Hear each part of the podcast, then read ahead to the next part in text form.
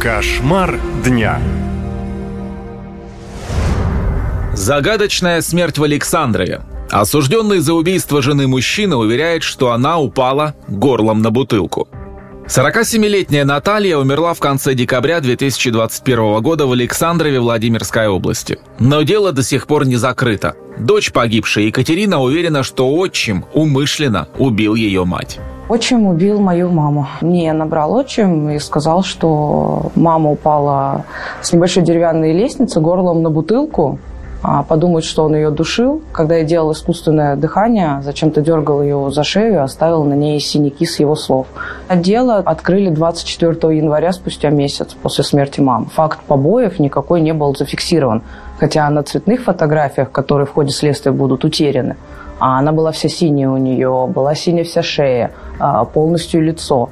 Сначала муж погибший заявил, что супруга случайно упала на лестнице. Геннадий утверждает, что увидел на затылке у жены красное пятно размером с пятирублевую монету и предложил вызвать скорую. Но Наталья якобы отказалась. На следующий день женщине стало плохо, и, потеряв координацию, она упала горлом на бутылку, от чего, мол, и скончалась. А синие следы на шее женщины мужчина объяснил тем, что пытался сделать жене искусственное дыхание. Она же накануне упала, поскользнулась, головой ударилась на лестничном марше на улице, на бетонном полу. Я как бы, да, я признаю свою вину, что я не вызвал, что я халатно отнесся, да, я виноват. Там бреда столько, что я уже сам в это верю. На горле ничего нету. Какие-то синяки, ничего нету. То эксперт, который принял тело, говорит, что ничего не было. Это все слова. Какие, какой? Нашли синяк тут на спине какой-то. Ничего не нашли. Изначально причиной смерти признали травму головы после падения. Однако дочь погибшей спустя три месяца смогла добиться эксгумации тела. И повторная экспертиза заключила, травмы синяков на теле Натальи гораздо больше, и нанесены они были неким тупым предметом. Спустя три месяца я добилась эксгумации тела, так как у нас не было судмедэкспертизы, и первый судмед э, ничего не зафиксировал. И оказалось травм намного больше. То есть уже было не три травмы, а четыре травмы головы, от которых и наступила смерть, но они были нанесены твердым тупым предметом. При жизни ей приходили угрозы с неизвестных номеров, а в ходе следствия доказали, что это писал он. На этом фоне его задержат.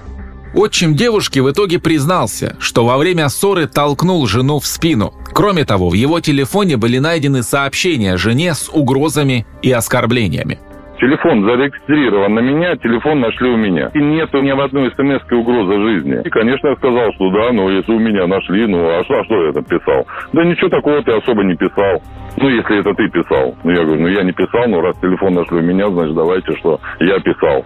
Мужчину все же обвинили в убийстве и отправили в СИЗО. Но позже он снова как-то настоял, что супруга поскользнулась на лестнице сама. Дело переквалифицировали в причинение смерти по неосторожности, и через год судебных разбирательств Геннадия приговорили к двум годам исправительных работ. Отправили мести улицы. Родственники погибшей женщины пытаются добиться ужесточения наказания.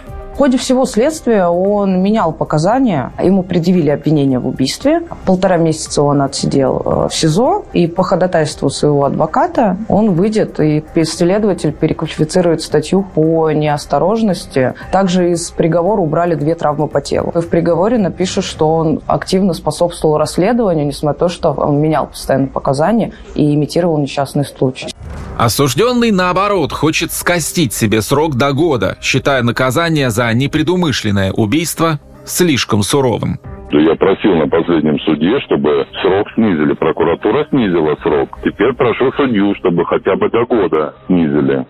Дочь погибшей Натальи в отчаянии говорит, что добиться правды в суде крайне сложно. По словам Екатерины, прокурор открыто признал, что все все понимают, но выше крыши он прыгнуть не может.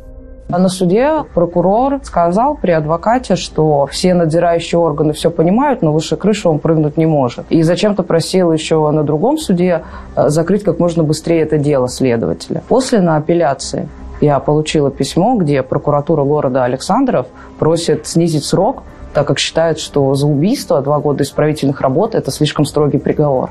Несмотря ни на что, девушка намерена добиваться справедливости и говорит, что убийцы должны сидеть в тюрьме. Больше историй слушайте на сайте «Наша лента». Наша лента. Сообщаем, действуем, помогаем.